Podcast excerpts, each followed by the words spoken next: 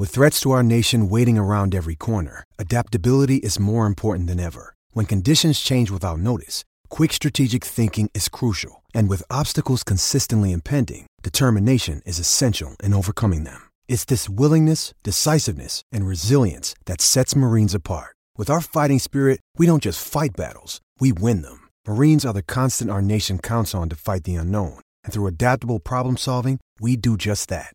Learn more at marines dot com. His uh, name is Hamish McLachlan, and he joins us here on Form Lounge on this Friday afternoon. Ham, thank you very much for giving up your time on this Friday. How are you, mate? Are you excited?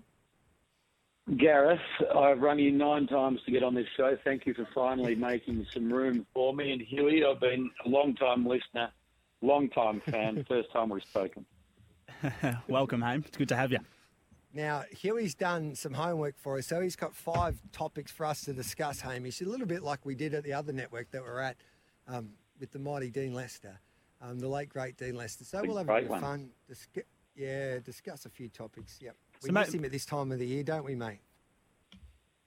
Well, it's funny how often, Gareth, I'm in the car and I go to call and there's this little second or you know, millisecond, or I think I'll ring Dean. He'll th- find that funny, or he'll have a view on that, yeah.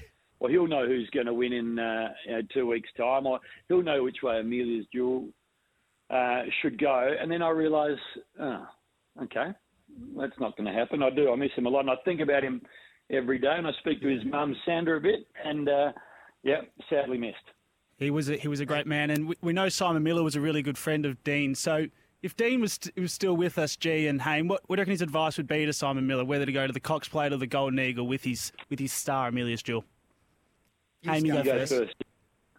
Oh, I'll okay. go first then. I, well, I, I, I, I was, I was know... looking I was looking at the numbers, Gareth. Sorry to talk over. Yes. I, I thought that you was in charge and gave me the steer, and then I sort of shot through yeah, the gap, sorry, and then I realised you closed sorry. in on me. So I was looking at the numbers, and the numbers tell a bit of a story. So. You know, where do you want her to go? Let's assume she wins the Group One tomorrow afternoon. So how much value are you adding with the Cox Plate? I'm not sure. She's going to be one of the most valuable mares of all time. Then it becomes, what do I really want to do with it? Do I want to win the greatest weight for age championship in Australia, or do I want to go chasing more money? And then you think, what is she best suited over? You know, fifteen hundred the mile. Or does she go around the bus gut, gut busting two thousand forty metres well?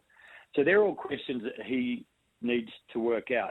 But then if you think about the pure numbers, the Golden Eagle is ten million and five point two five to the winner. The Cox Plate's five and three to the winner.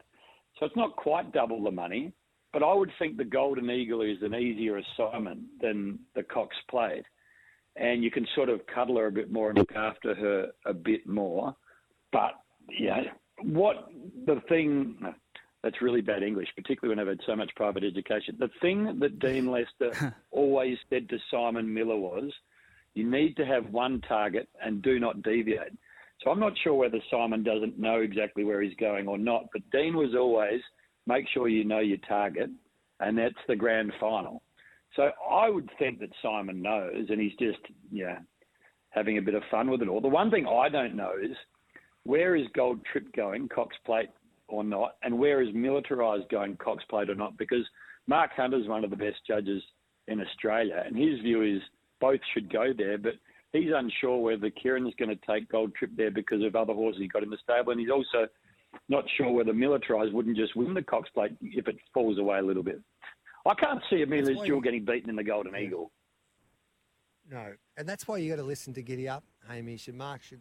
should too, because we had David Eustace on on the phone the other day. Gold Trip's going to do what Fred Kersley wished he did with Northerly.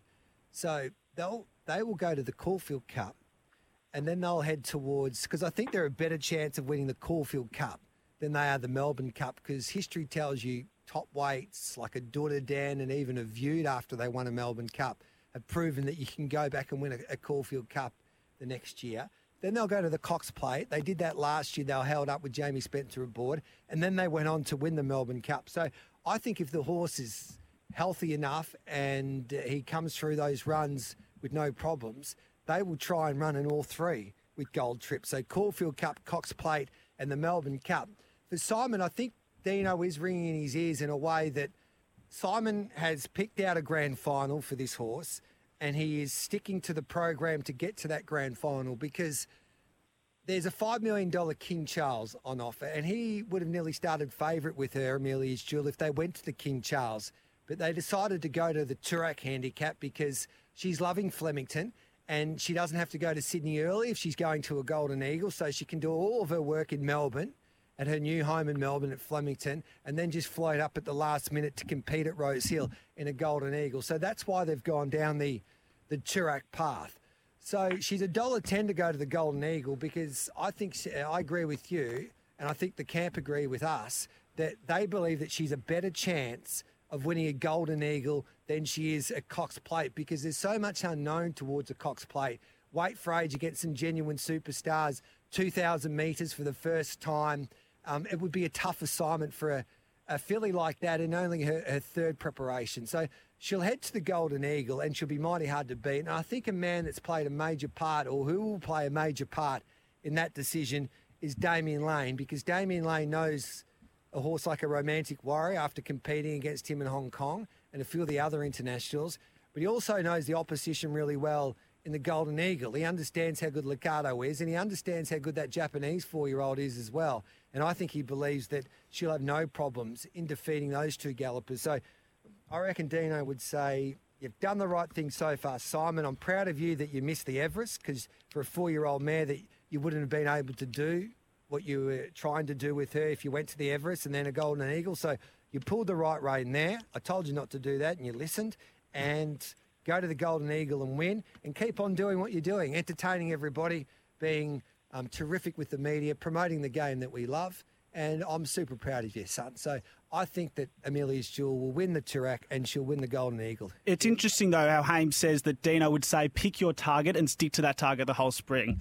Do you reckon Simon Miller's just playing fu- funny buggers then with the media? Because he was quoted on your show the other day. I'll just quote Simon. She was thriving in Melbourne, so why not just leave her here and best you up for your grand final? Geez, as I was writing that on, I was thinking Cox Plate is his go, is her go, sorry. But now now you're saying he's definitely going to the Golden Eagle, so maybe he has got that target locked in. Um, but, geez, I've got no idea. He's got that He's got that problem, Simon, uh, and you would know this well, Hamish, because, like, you couldn't say no to me coming on this show because you're too good of a human being. Simon doesn't want to disappoint anyone, basically. So that's right. He's a, he's a wonderful yeah. man. And I, I, yeah. I think the other thing, G, is he is a you know he, he grew up looking at Caulfield, Flemington and Moonee Valley. The lure of having a horse in the Cox Plate, if it isn't his grand final, is enormous. If the Golden Eagle was always his thought, maybe she's going so well and things are dropping around uh, her. Well, like if you looked at um, Romantic Warrior, you're not anywhere near as scared of Romantic Warrior as you were prior to the run. I know he'll improve. We know that he's going to be better, but it's like he's not unbeatable by any stretch of the imagination. So he's suddenly thinking, I was going to the Golden Eagle. I could win the Cox Plate, but in I, well, I don't know what, what he's chosen. And if you've laid it out as you've laid it out, maybe that's where he goes and goes and wins over fifteen hundred and thinks about the Cox Plate next year. But uh, I can imagine there's confusion as as players get injured, change, fall apart. You know, I, I, I get I get that he, he's not categoric yet, but I would think in his mind he's pretty car- categoric, but not verbalising it. Righto, G. Well, just quickly, is, I'll throw to you first. Is tomorrow the greatest day of racing this country has ever produced? We've got three Group Ones and three Group Ones, two Group Twos, and two Group Threes in Melbourne, and then obviously in Sydney we've got the Everest, the King Charles, and a plethora of others. So, is this the greatest day this country has ever produced? I'll go first here. I, I think it, I think it's one of the best days of racing that I've seen for quite some time, and I think I can't recall a build-up, especially in Sydney, heading towards at Everest. Now, what Peter V'landys has been able to do for this race has been quite extraordinary. Everywhere you look, there's promotion and marketing about the Everest. You look in both papers, the Sydney Morning Herald and the, the, the Daily Telegraph. It is saturated with the Everest and Um, the promotion of this race and the storylines with Jerry Harvey and Singo and Ray Hadley, and the storylines with the three-year-olds, Godolphin and Alcohol-Free and Gay Waterhouse. So it's capturing the imagination of uh, the sporting public here. It's worth twenty million dollars. Um, and we all know it's not really worth twenty because the slot holders put in seven hundred thousand dollars each. So about eight point four million dollars of that is generated by the slot holders. But it still has been able to create a, a magical storyline, and the way that they go about promoting this race with innovation, getting a lot of the younger generation to, to Royal Randwick tomorrow. They'll be packed out. There'll be forty-odd thousand, close to fifty thousand there. Um, has been terrific for the sport of thoroughbred racing. And I love how Josh Blanksby and Peter Volandis have got together, Haim, and said, how can we do this for the betterment of the game regarding the, televi- tele, um, the television coverage? Because that's important, especially for free-to-air. So they've worked out a plan. They've put their better races at Caulfield towards the back end of the day. Amelia's Jewel will be running now at a quarter to six. And so they've extended their coverage on Channel seven, heading into the six o'clock news. So I think racing's the big winner tomorrow, Haim. I think it's terrific for the game. Well, a couple of things you've said there, Gareth, just need to be reiterated. That's what needs to happen all the time between Victoria and New South Wales, New South Wales and Queensland. Like, continue to work hand in glove or watch this sport disappear into the abyss. I love horse racing as much as anyone, and I just hope that those that are in charge can continue to collaborate to make it all work. So the question was posed by Huey, is it the best race day Australia's ever produced? It's hard to argue that it's not. If you go just on numbers, thirty-eight million dollars, unheard of. If you have a look at the fields, they're extraordinary. You've got Group ones, twos and threes at Caulfield that starts at just afternoon and finishes just before six. And the last half a dozen races are so compelling you sort of can't take your eyes off them. The Herbert Power has got all of its storylines within it. Then the Northwood Plume where you're seeing the mares, but then you really start to get your teeth into it. The Scalacci into the Weekend Hustler, into the Might and Power, into the Vars, into the Guineas, into the Turak. It's like that in itself is one of the best race days. But when you think about what's being offered up in Sydney, now the King Charles isn't a new race, but the number uh, assigned to the new name of the race, five million itself, is extraordinary. To think that Mister Brightside is a two twenty-five favourite, I find staggering given who he's up against. I, Mister Brightside is a horse that I like. I just keep thinking he's going to falter, and he doesn't. I hope he continues to sort of create this picket fence that goes on and on. But the Everest, I just didn't see it becoming what it has become seven years ago. I yeah. didn't think that it was going to be the race that captured so many people's attention. I sort of, I'm not, I'm not embarrassed to say it, but being a sort of Victorian for the last twenty-five years, I would love to say Caulfield's, you know, clearly my interest tomorrow. They're equally my interest tomorrow, and it shouldn't be state versus state. But I can't wait to watch the Sydney Stakes. You know, all those sprinters, you know, a couple of them are emergencies, into the Everest. The Kosciuszko prior to it, allowing these bush trainers to have a crack at two million dollars. Yeah. The Silver Eagle, you know, who's going to go towards the Golden Eagle from it? All up into the King Charles, into the Yank Stakes to finish. It's like, my best friend's getting married tomorrow, so I can't come. I just can't come. No. Anyway, Love it, it. It's, just, it's, just, it's just the best. And so try yeah. and think of a day. I mean, there's there's great days. Derby Day is phenomenal at Flemington, but it's thin elsewhere, whereas tomorrow you slug it out. Let's go to actual timing. The gloaming's at two fifteen, and it just gets better and better and better at Randwick. The Herbert Power is at one twenty-five and is unbelievable all the way to the news. So you've got a twenty-race uh, uh, double between the two, and there's not too many of those twenty races you're not really keen to watch. So gen- my answer to you, who is, it's bloody hard to beat.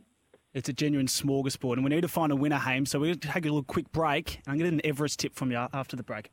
Welcome back to the Form Lounge. Gareth Hall with you, filling in for Miles Fitzner for this hour, and it's all thanks to the Million Dollar Chase. Of course, it's on tonight, the world's richest greyhound race, the Labrokes Million Dollar Chase. Shannon Noel will be performing, so get your free tickets at the million dollar chase dot com today. You. So, Haim, who takes out the twenty million dollars feature? Oh, your guess is as good as mine. I, there's a few horses that in this you sort of fall in love with over their career because they never let you down. If you went from the top, I Wish I Win, fifteen times has been in the top three from seventeen outings. Moody's a genius. Luke knows the horse. He's a winner. Why can't he win? Now, whether he gets buried um, back on the inside and get out is the question mark. I think he's going to have plenty of time at Randwick. Private Eye, and think about it for Joe Pride. Could you want to own uh, a couple of geldings that are more reliable and brilliant. Private Eye's life changed last year when he won the Gilgai, then went and ran second in the Everest, won four million dollars in the next two weeks from a couple of outings. This is the horse I love, the three. Think about it. So by C, you think, eleven starts, ten wins, and a third. And I reckon he's the most unknown horse in Australia. Joe Pride's sort of a, a trainer that flies under the radar. Sam Clipperton's the same as a jockey. This horse, every time it walks out on a track, wins, except once. Three from three at Roundup, four from four at the distance, three from three, second up. If he's not in the finish, he's had the worst day of his career. Buenos Notches is, is just a ripper. Buenos Notches is one of those horses that, again, because of the Matty Smith factor, I reckon it goes around at a great price every time. Dean Lester loved In Secret, said one of the best fillies he'd ever seen, now a mare at four. Cummings is a genius. And then you can't dismiss Waller. So I've named horses without giving you a tip. I've got a feeling Waller's going to pull something out of a hat and there's going to be an odds buster. So that becomes either Espiona or Shinzo, or Joe Pride wins. So take Waller or Pride to win with Matty Smith charging home. If you've had to put a gun to my head, I think Joe Pride's got the winner in Private Eye. I think about it. G-Man?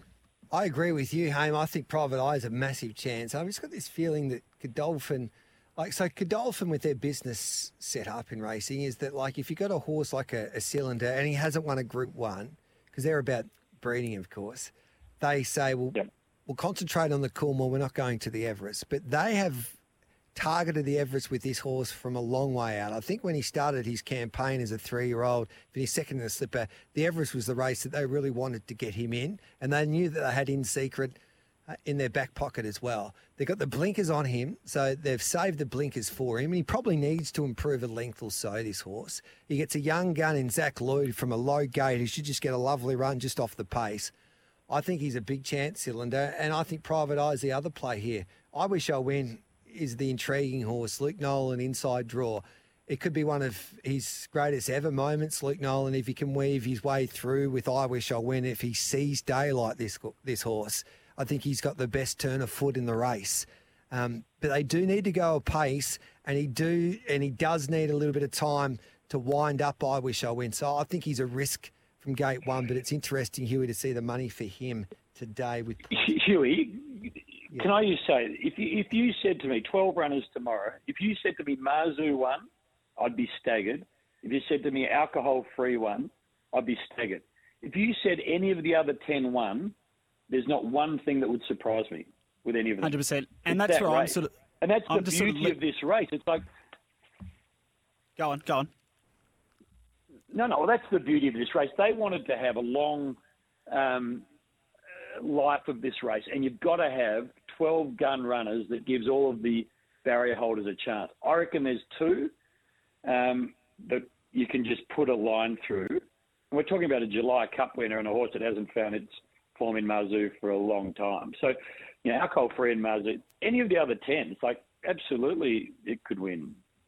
Is it Australia's biggest race, Haim? Is it it's nearly getting near that Melbourne Cup or nowhere near it yet?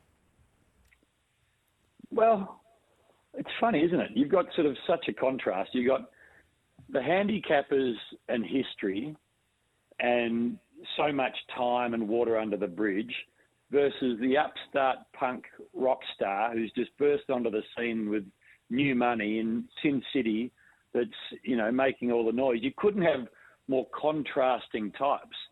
It's, you know, the classical versus, um, you know, the rock star. I, I love the Everest and I love the Cup and I love the Cox Plate. They're my three. In terms of attention, I don't think any race now gets more attention and eyeballs than the Everest. Yeah, I tend to agree. I tend to agree. Now, hey, I'm writing an article tomorrow night at Caulfield. End of the day, what will be my headline? What will be the racing headline on Saturday night? Uh, and it can't be a combined pride, one with... Go on. Pride, it. Pride in the Everest. Pride for our Everest. G-Man? I got a couple. Militarised now to win a Cox Plate war, or Buckaroo bucks himself into Cox Plate contention? Love it. Noted them down. I need that help. So we'll just... Co- we're, we're chasing ha- we're chasing, hey, we're chasing a... clicks, so, lads, so you haven't really no, given much. Hey, Haim, I've got a multi for you before we let you go. You jot this one down. You ready? Yeah, I've got a pen out. I've got a Uniball uh, fine blue ready to go. Amelia's Jewel, Alligator Blood at Caulfield. And then we've got mm-hmm. Arctic Glamour in the third race there at Randwick. Tom Kitten in the Gloaming Stakes. And then I know you love this. We'll go to the Trot Saturday night. Ladies in Red will win oh, yeah. in the feature mares race. And Queen Alita will win the Group one Bill Collins Trotters Mile. Um, and that will give us around twenty to one. And then um, you can call one end of your tennis court, Dean Lester, and the other end, Gareth Hall. Well, the Dean Lester end is in. It's got its plaque. If I could put the Gareth Hall plaque at the other end, it would be an absolute thrill. So that's six, the six-leg all up. Six favourites, is it? Yep. The four horses you named. Six favourites. Faves, and the two trotters, I assume, are faves. Correct. Okay. Well, I like it. I'd love Amelia's Jewel to win. There's not many better blokes in racing than Simon Miller. I love Frosty Lane, but Simon deserves to have uh, a career horse, and he's got it now. I can't imagine how excited he must be when... In fact, he'd beat the alarm when it goes off. He'll have been awake for fifteen minutes thinking about, how have I ended up with one of the best horses in Australia, arguably the world, and she is right now in the peak of her powers. What a bloody thrill. Now, hey, make sure you're looking out for those those Oaks runners, because your form with Gary and Tim and your Oaks tips, the, the text message is going off here, so make sure we get Hames's Oaks tips. Make sure we get Hames's Oaks tips. So you, you just keep your eyes peeled on that Oaks runner, all right? We'll get you on in a few weeks' time. Have you, have you, heard, have you, have you, heard, have you, have you heard what it, what happened over the journey? Jared uh, Jared Waitley rang me one day. He said, give me a tip for the Oaks. I said, bang, bang, bang, bang. It was first four. And he rang back the next year, and we I think we got them in order. Then he rang back the next year. So four years in a row, never more than four horses, and two of the four years, I think it's been in order, which means this year you will not have uh, one of my horses fill a spot the way that uh, the punting gods work. But no, it's been a bit lucky on Oaks Day. I've got a twenty twenty personal, twenty twenty-one first four with Willowy, and the twenty twenty-two was She's Extreme. So it was a it was a one one and a half k first four in twenty twenty-one, and a four hundred thirty-five dollars first four last year. So no pressure, Hayne. No, no pressure. Gamble responsibly. Think about what you could be buying instead. For full and confidential support, uh, call the number on your screen or something like that.